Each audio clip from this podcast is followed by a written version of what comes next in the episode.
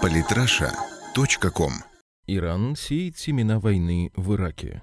И на Ньюс.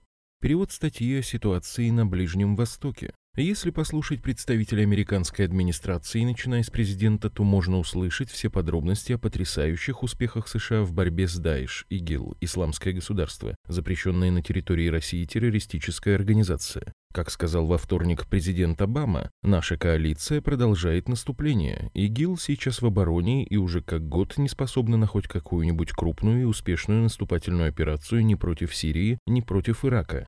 Барак Обама.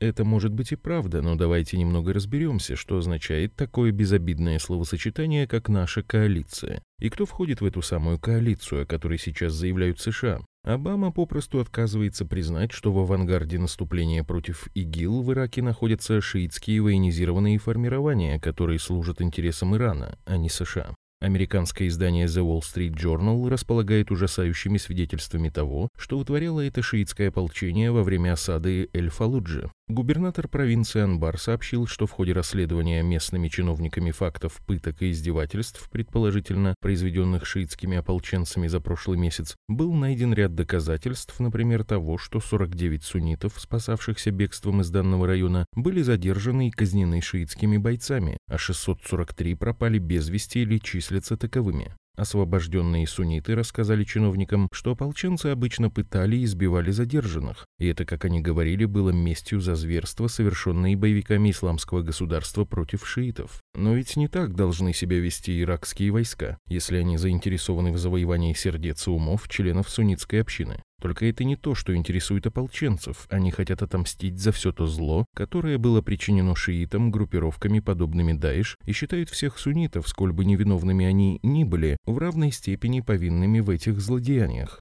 А такое поведение делает невозможным восстановление мира в стране для правительства в Багдаде. Сунниты будут противодействовать такого рода тирании даже спустя долгое время после того, как Даиш будет уничтожена. Этот тип насилия на религиозной почве не служит интересам Ирака, но он как раз в интересах Ирана, ставшего де-факто американским партнером по антиигиловской кампании. Бывший посол США Райан Крокер, посетивший Ирак в марте, писал, что Иран неизменно проводит политику по окончательному ослаблению Ирака. Иранская программа действий в отношении Ирака сформирована ужасной Ирано-Иракской войной 1980-88 годов. Немногие американцы помнят ее, но ни одному иранцу или иракцу никогда не забыть этого. К примеру, Касем Сулеймани, командующий спецподразделением КУЦ Иранского корпуса стражи Исламской революции, получил звание пехотного офицера незадолго до того, как Саддам Хусейн вторгся в его страну и участвовал в большей части боевых действий. Представьте себе последствия для какого-нибудь британского младшего офицера после стойкого удерживания Западного фронта в течение не четырех, а восьми лет.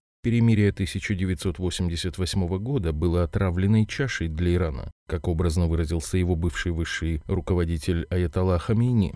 Сейчас же, более чем четверть века спустя, Иран видит возможность добиться победы, тогда ускользнувшей от него. Ирак, который необратимо разобщен, нестабилен и уже никогда больше не способен угрожать Тегерану. Крокер не сомневается, что Эль-Фалуджа падет в скором времени, а за ней в конце концов последует и Масул. Но он опасается, что последствия могут быть еще хуже. Хуже, чем Даиш, так он предполагает. И каковы же те последствия? Он указывал, многие шииты опасаются, что как только исламское государство потерпит поражение в Ираке, ополченцы начнут нападать друг на друга, и результатом этого станет гражданская война шиитов, подобно тому, как это произошло с афганскими группировками маджахедов после крушения Советского Союза. Таким образом, Ирак, как и Сирия, может быть обречен на практически перманентное нахождение в состоянии гражданской войны. Это ужасная новость как в плане интересов этой страны, так и наших собственных, но она крайне устроит Иран. Это будет и отличной новостью для суннитских экстремистов, будь они связаны с Даиш, фронтом Ан-Нусра, запрещена на территории России или другой подобной организацией.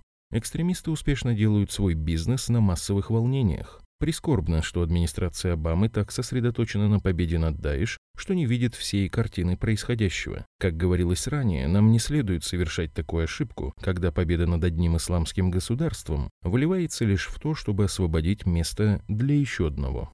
Самые интересные статьи о политике и не только.